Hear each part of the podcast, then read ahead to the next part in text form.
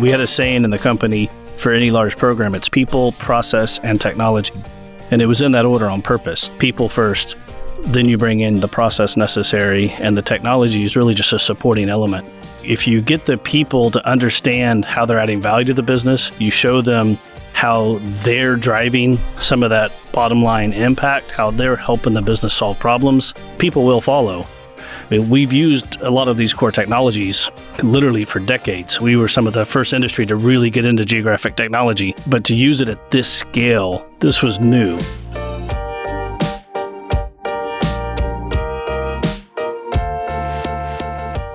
As data becomes more ubiquitous, the sharing of this data across organisations, political arenas, and countries is increasingly vital.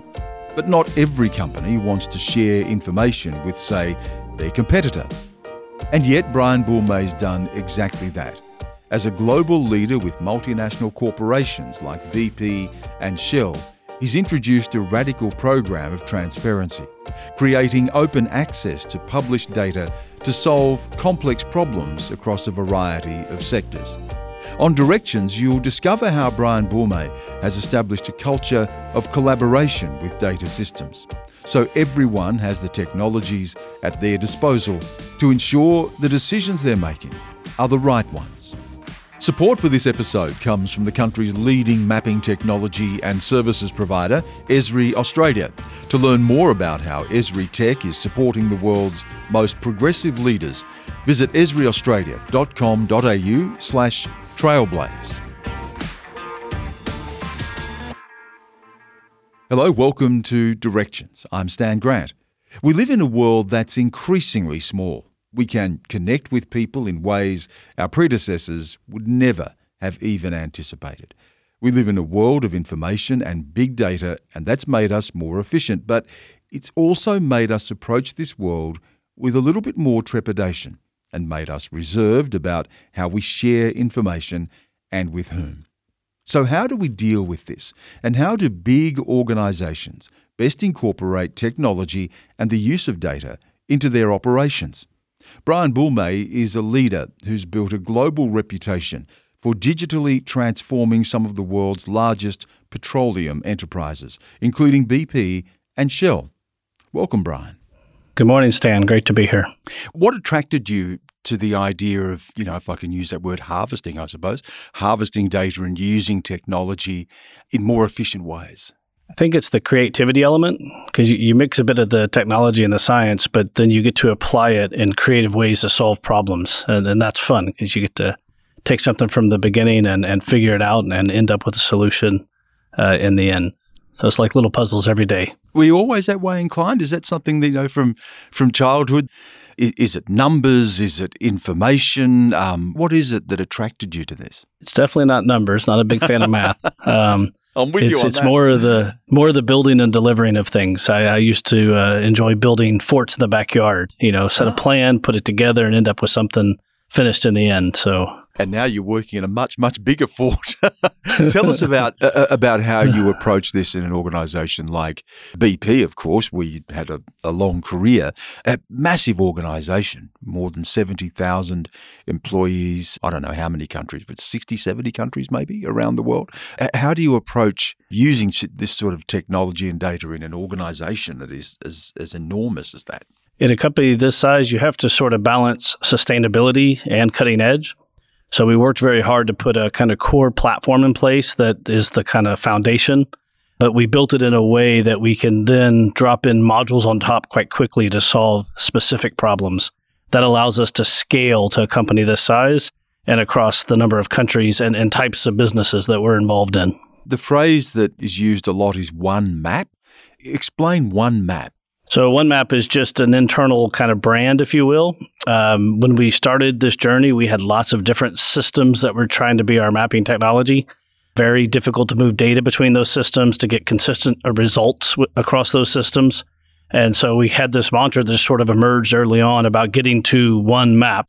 And, and that became the name of the program uh, and program of work that is. And it's, uh, it's stuck ever since. It's been going nine years now. So, one of the things you would have uh, no doubt have had to deal with was the idea of centralizing data and information, yet at the same time acknowledging that people don't work in the one place. People don't live in the one place. The issues that people have to deal with are different. You're dealing with different uh, geographies, different governments, different regulations, different laws, different languages, different cultures. So, how does one map work in a diverse organization in a very complex and diverse world? You've picked up on, on a key topic. So, it is one map in terms of one system but we actually deployed it in a very federated way. So we put systems into every country that we operate for that very reason. We wanted to be personal to those users. We wanted to be focused on their base information, their regulations, their operating environment.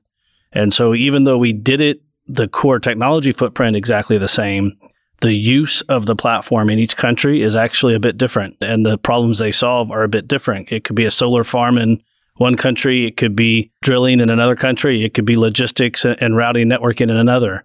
Um, same core platform, total different use cases and different uh, installations for each of those entities. How do you centralize that? How do you, how do you adapt to what are very different circumstances and different ways of working, but also centralizing all of that information?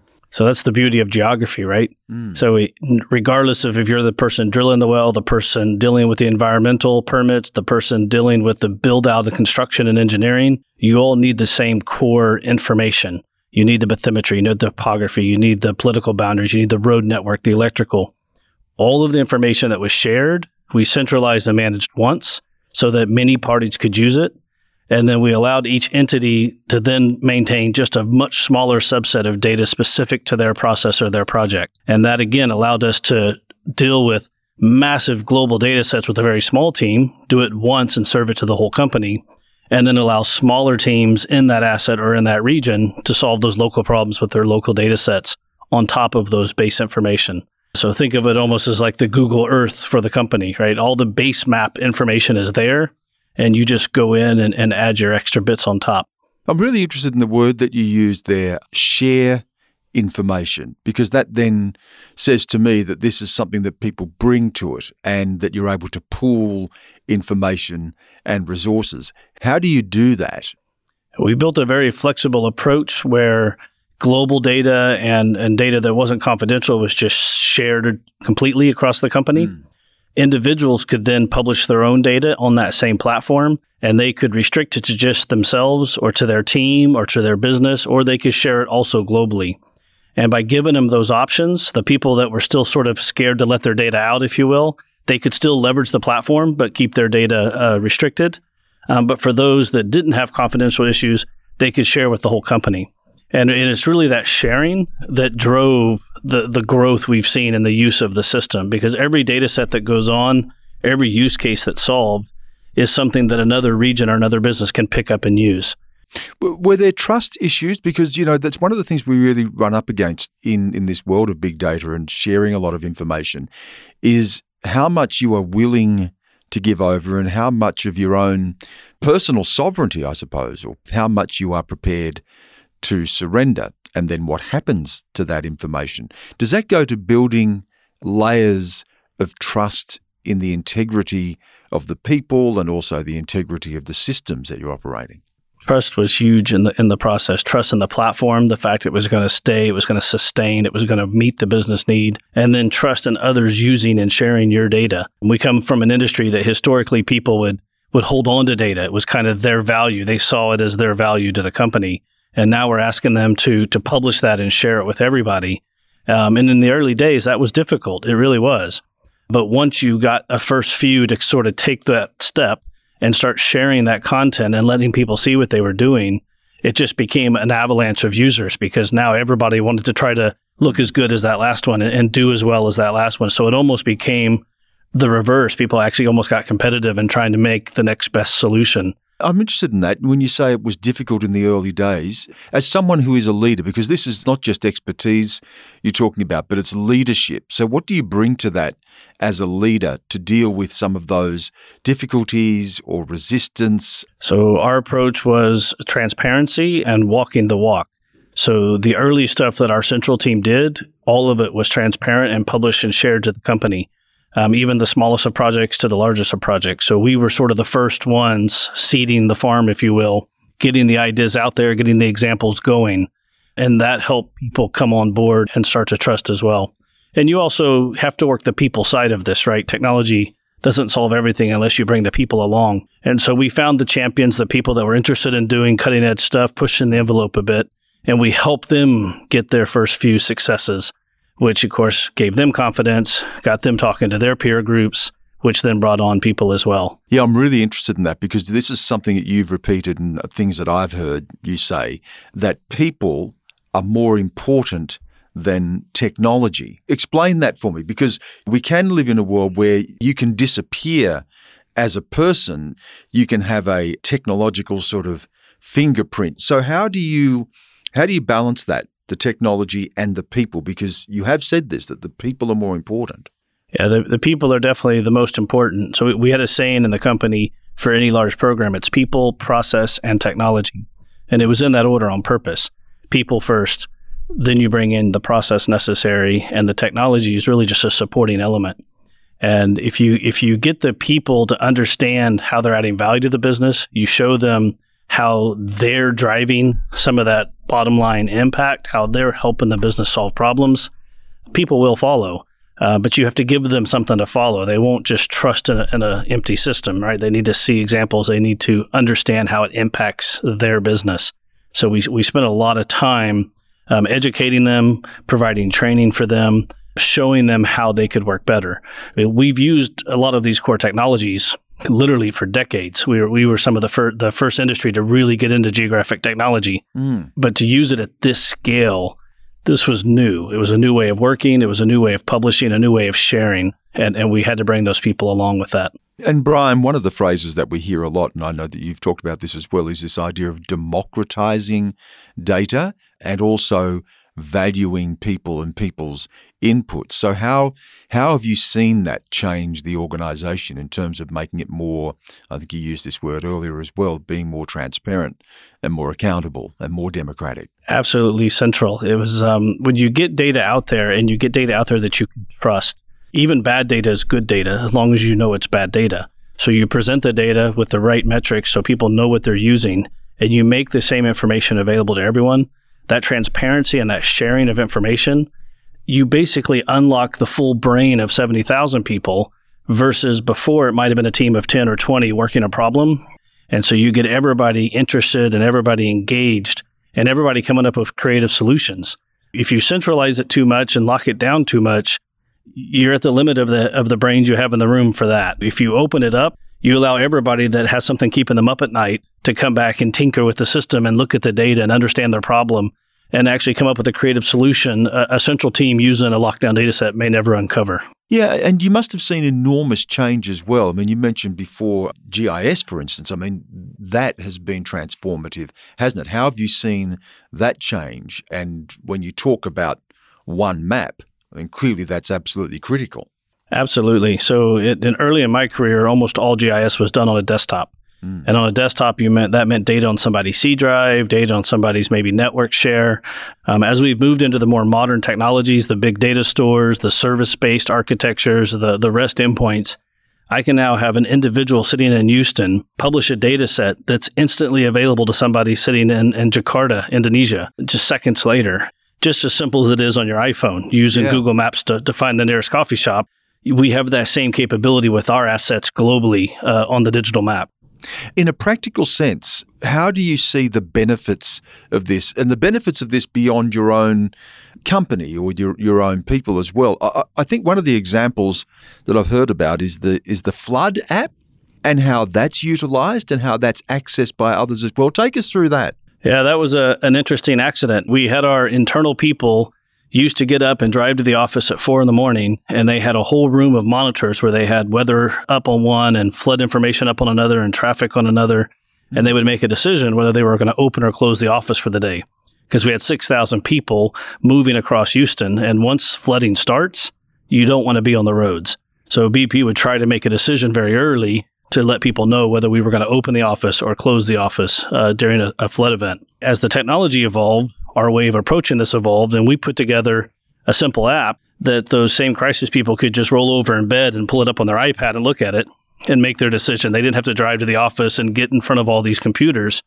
Um, and we put it all into a single app so they could see the traffic, They could pull up the traffic cameras. They could see the weather. They could see Waze information for flooded reports, et cetera. Everything they needed to make their decision. And then we were also able to add in where our people lived. In Houston, we're very flat. And if the rain hits a certain part of the city, one part of the city may not be able to travel, but the other part of the city is perfectly fine. The crisis team can go in and just circle this is the area that's impacted and immediately give them a count of employees that would be impacted to travel. And if that number is above a threshold, then they close the office. Hmm. As that evolved and we made it available outside, some of our peers in industry said, Hey, you know, can we use that? And we're like, Well, there's nothing proprietary in the data other than the people. Of course, we took that bit out, but uh, all the other information, we just opened it up to the public internet. Um, and it ended up being used by several of our peer companies, um, even as well as the Red Cross, and helping navigate people to shelters uh, during flood events. Mm. So the, the app came, became very uh, uh, successful, and it's still alive today. We've talked about the positive aspects, and um, all of our lives are immeasurably enhanced and, and changed because of the capacity to carry a world around in your pocket in a phone. But but it does go to that idea of of how we protect information, Brian, and and we know that we also live in a world where it is highly competitive. There are greater geopolitical tensions in our world today, and data is its own battleground. What challenges does that present for you in being able to protect the information that you have in a world where people are finding increasingly new ways to be able to to access it? Um, cybersecurity is key and center in our efforts, and everything that we publish and everything that we create, we have that in mind. So the systems have gone through rigorous testing. The technology, the core software that we use, um, has gone through that same sort of testing. Um, we have regular spot checks, and from a data perspective, if every bit of data is classified in terms of whether or not it's considered proprietary or confidential or secret or or open, um, and open data, of course, we can publish you know, however needed. But if you're in any of these other classes, then you have to go through extra checks and balances to make sure you're not accidentally sharing that data with the world. Now, if like me, you're keen to see Brian's one map in action, head on over to the website directionspodcast.com.au. There's a two minute video explaining how this system works, plus, Brian shares his top eight lessons from leading BP's digital transformation.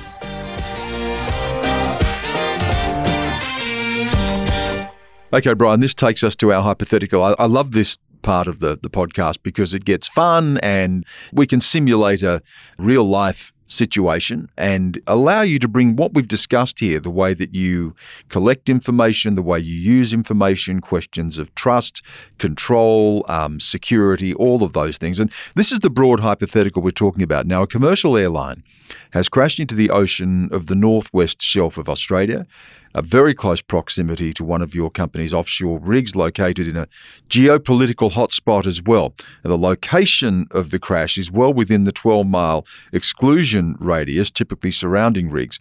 It's not known at this point what's caused this. Is it just an accident? Is it an act of terror? Is it something more suspicious like that?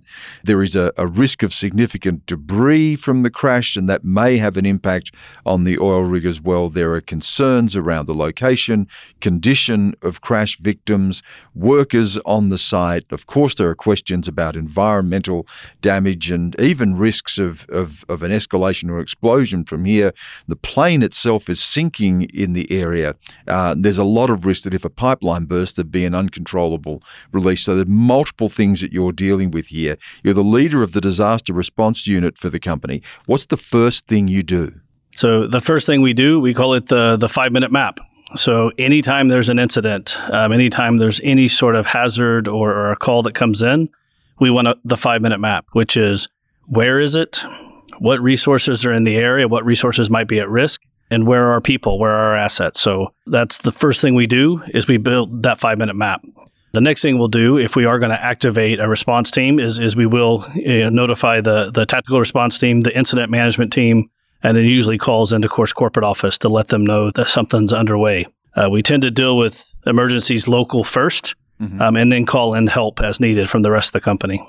Now, as I said before, you're dealing with a situation that, that's fast moving here, and you are having to access both your central information and also deal with the things that we discussed before the geography, um, the different political climate. We know that this is also in a, a geopolitically sensitive area. How do you deal with all of those factors as well? You're not dealing with just one particular set of circumstances or one particular jurisdiction, Absolutely. So every operating area, especially if the if the plane has gone down that close to one of our facilities, um, we have emergency response plans in place. Not usually for planes, but for for other potential problems that could happen.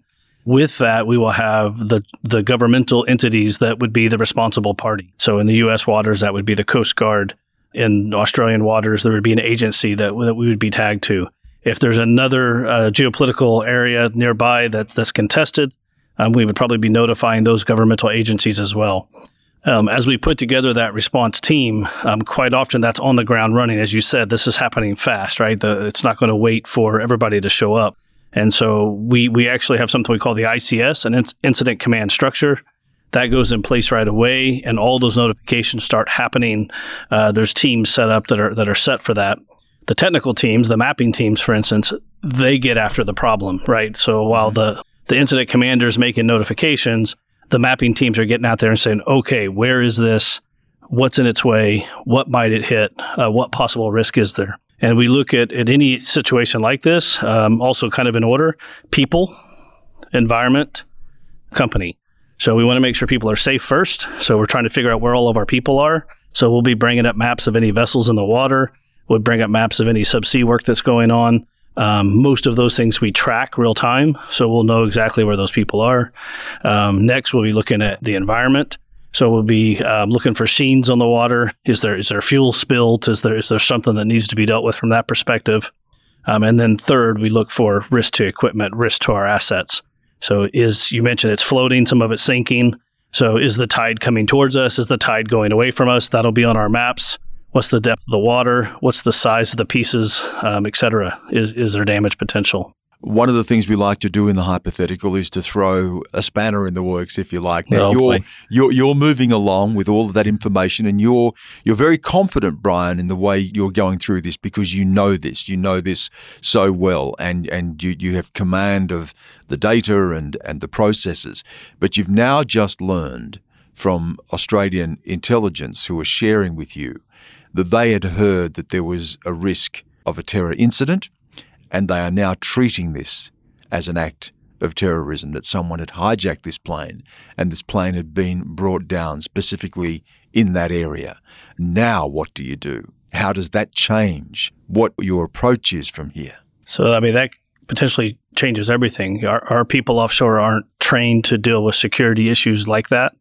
And so we would immediately start to, to activate security type forces or military from the local government to assist in this. Because if, if it really was a terror situation, you don't want to be sending a, a, group of responders in on a boat and all of a sudden they're faced with people with weapons mm-hmm. um, or some other problem because then you've escalated the problem, right? You've exposed more people to harm. And here's another twist. You've also just learned that. I thought you said this was supposed to be oh, fun. I think it's, it's fun. fun. for you. It's, it's fun for me. it's fun for you too, Brian. I know. I know you enjoy this. But here's another thing. You've also heard from intelligence that they believe that your systems may have been compromised here, and they're worried now about what this particular group knows about your own operation. This wasn't random. This was a target and it was a target at BP or, or whatever organisation you're representing. But it was it was targeted, and that they believe they have access to information. This raises concerns in a one map world about other incidents in other places. What do you do now? And you're also being asked questions by the media about where did you go wrong? Um, so that would be one of the calls you would get that you would want to verify, obviously, before you respond to. Um, if we did think there was an information or system breach, the offshore facilities are actually fairly well disconnected from the corporate environment, given just the nature uh, uh, and the distance from shore, et cetera. So more than likely, we can just cut off uh, resources immediately. But what I'm assuming the digital security folks would do is they would just they would turn on the extra level of watch on any sort of comms coming in and out of that pipe uh, to make sure that there's no information being pulled or pushed from that platform. OneMap is mostly served from onshore, so I wouldn't think that there would be any one map information at, at risk on the platform. It would mainly be operational elements of the platform itself. But if if that was the information we'd be receiving, obviously our next call would be to our digital security teams.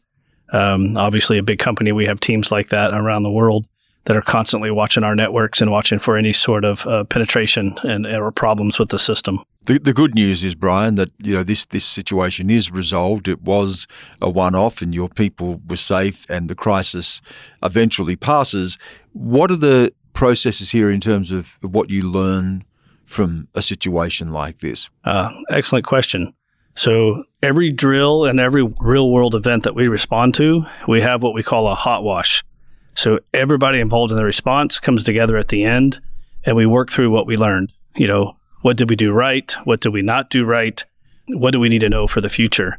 And all of that information actually goes into a knowledge base that all of us can pull on when we go into the next response.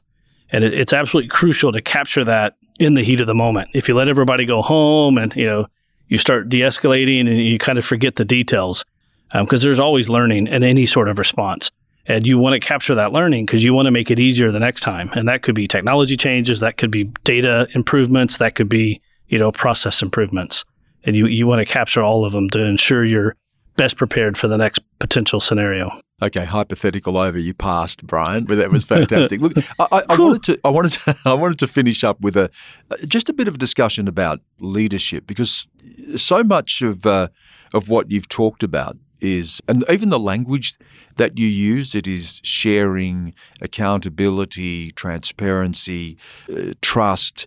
It is very collaborative, and I just wonder whether that goes to your leadership style. So, how do you approach leadership? in this environment? So absolutely, it's it's a team player scenario. So in the geospatial world, you have data experts, you have development and scripters, you have cartographers, uh, you have the data science guys that really get into the numbers. Each of them are really good at what they do. Very few people possess all of those skills. So one of the things you do to to have a high performing output is you put together a high performing team. You find the people with each of those set of skills that they're really good at their piece and you bring those together into a squad that can basically take on anything. And um, that it's just amazing when you get the right set of people together, what they can achieve. It is all about the team. I guess that's my leadership style is you enable the people around you, you let them develop the skills in their core areas, you let them expand into their fringe areas. Uh, but when the rubber hits the road and you have a problem to solve, you put the best pieces together to generate the whole. And I suppose there are lessons to be learned here, aren't there, for, for others? You've been a pioneer into this brave new world. You've seen the world change around you over the uh, extent of your own career. So, what are some of the, the takeaways for other people who are approaching this and God knows what sort of world we live in in 10 or 20 years from here. Things are changing so quickly. What are the, the advice that you would offer to people who are working in a, a rapidly changing world and a, a high tech world and, and dealing with all of those things that we've discussed? So many people say, I don't have the right data, or I don't have the best data, or I don't have the exact tool for this or that. The reality is, in most cases, your company is already dealing with a problem. They're already using the data set that's available to them they're already trying to solve whatever it is. And so maybe that data is good enough to just get started. Um, I've seen a lot of companies really get tied into data model activities and trying to create the perfect data. Mm. Data is never perfect. By nature, it's not perfect. It's constantly evolving. And so just start with what you have because you might be surprised if you can unlock all the other brains in the company. They're going to take that data, good, bad, or, or, or indifferent, and they're going to come up with new ideas as a group that you're then going to be able to improve upon. And then when you hit critical things where you need that absolute perfect data, deal with that in that way. But all these other areas that it's okay to flex a bit, let them flex, let them get out there and solve problems. And uh, the tech, just the pace of tech, there are no more build it perfect and then deploy it. Right. It's you're basically building it as you go. The systems are upgrading every two weeks. The data is changing every you know every day you have to go with that flow and just make sure you got good people that are making good decisions along the way. And what do you look for if you are looking at the at the next Brian Boulmay, uh, the person who's going to take what you've done and, and take it to another level, who's going to be that next generation of leadership? What do you look to identify? The key skill for me is probably curiosity. I'm looking for the person that's always questioning is that the right way? Is that the best way? Could we do it this way? Heck, could we solve it like this? The person who's actually looking for that next step is going to uncover the next big thing.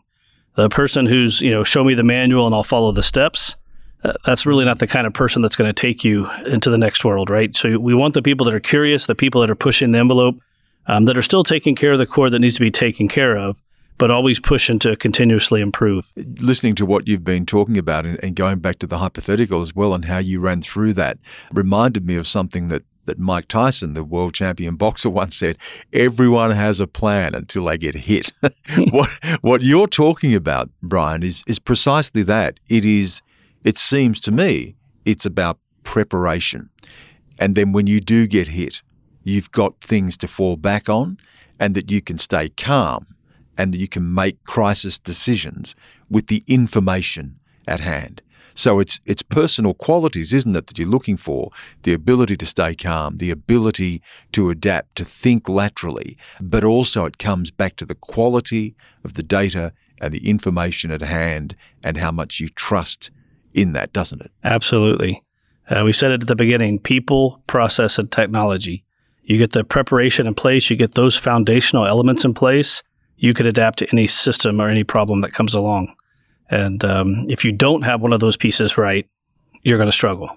Brian, it's, it, has been a real pleasure. Thank you so much. It's a, I feel like I come from another generation in some ways. It's sort of world that's still foreign to me, and I'm sort of finding my own way. But it's the world that that we live in, and uh, it's been remarkable to be able to to pick your brain and to be able to share that with you. Thank you so much, and thank you so much for for playing with us with that hypothetical as well. It's been a real pleasure, Brian. Absolutely, it's great. Thank you very much.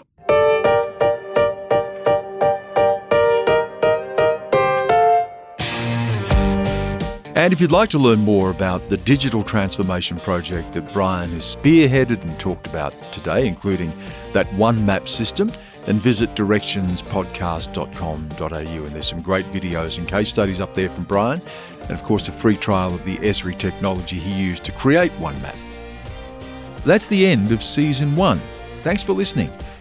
We've managed to cover a lot in this series, but there's still plenty more to learn from our guests. If you go to directionspodcast.com.au, you can find lots more resources.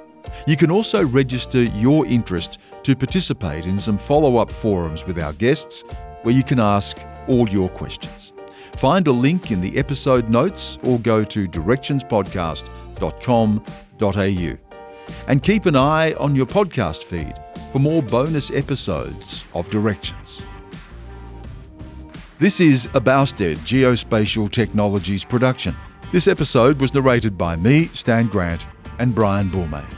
Sound engineered by Neely Media and Dead Set Studios, with editing support from Kim Douglas and Sydney Podcast Studios.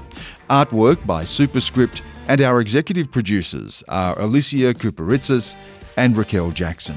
If you like our show, please give us a five star rating, leave a review, and be sure to tell your friends. Follow us on Apple Podcasts or wherever you get your podcasts. You can also download a free trial of Esri software.